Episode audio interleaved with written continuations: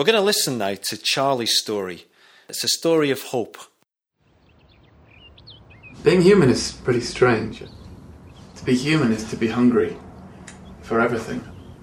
We're just hungry for for love, for food, for sex, for meaning. We're born hungry. I'm Charlie. I'm a painter, artist, sculptor.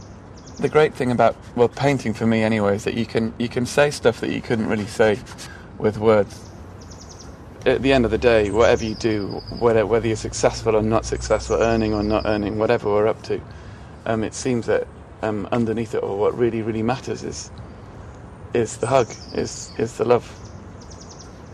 The thing about a hug is that it's universally understood. It's a place of safety. It's a place of relief. It's a place, for me, where um, you can completely collapse if you're being hugged. And if you're hugging, you can allow that person to do that. And so I, I think it's a very special thing, the hug. And I've been really obsessed, pathetically obsessed for years with that whole idea of two people coming together.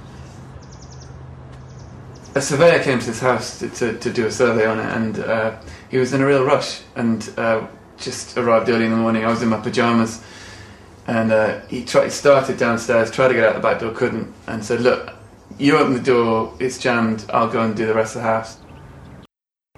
When he came down, about three minutes, four minutes later maybe, he, he was completely different. It was very quiet, and he looked at me and he said, um, "What are you doing in this house?" And I said, "Oh, I know, it's a real mess." And he said, "No, what What are these paintings? Um, and what's that hugging thing?" And I said, "Well, that's a, that's a father and a son. And they're hugging. It's an embrace. It's a it's a redemption. It's, you know, it's about love." And uh, he looked really pale and was very quiet. And he just said, um, "I've got a nine-year-old son, and I've never hugged him in his life." And I didn't know what to say, really. And then uh, he just he just said, I'm, I'm sorry, I've got to go. I've got to go and find him. I've got to, got to go. And he left the house. I did think about him a lot and what he was doing and how we are as people and about love and all that. And I was wondering, really, maybe perhaps it was like like God um, in some way, that perhaps maybe that's what we're all hoping for. This this love. I had no idea what happened, but he went to do something brand new.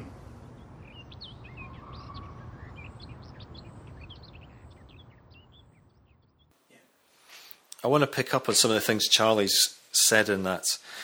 To be human is to be hungry, but it's that dark side that takes hold of our humanity and distorts those hungers into addictions. As someone once said, it's a spiritual disease more serious than cancer. It grows, it spreads, it pollutes us in our relationships and our world, yet in it all causes us to still question and still hunger after the meaning of life. The hug, Charlie's artistic obsession with the hug of a father and a child. Human beings are intensely relational beings and designed that way by God.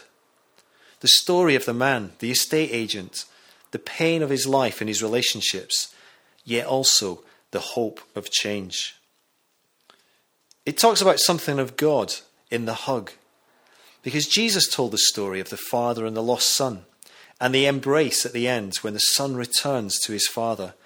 It's a picture of God the Father who hugs, who loves, a God who wants to hug his kids.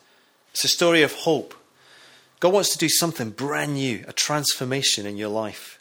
If you bring your life to God with its independence, its twisted nature, its failings, its hurts, its sin, he can and will forgive it, remove it, transform it because of the sacrifice Jesus made on our behalf.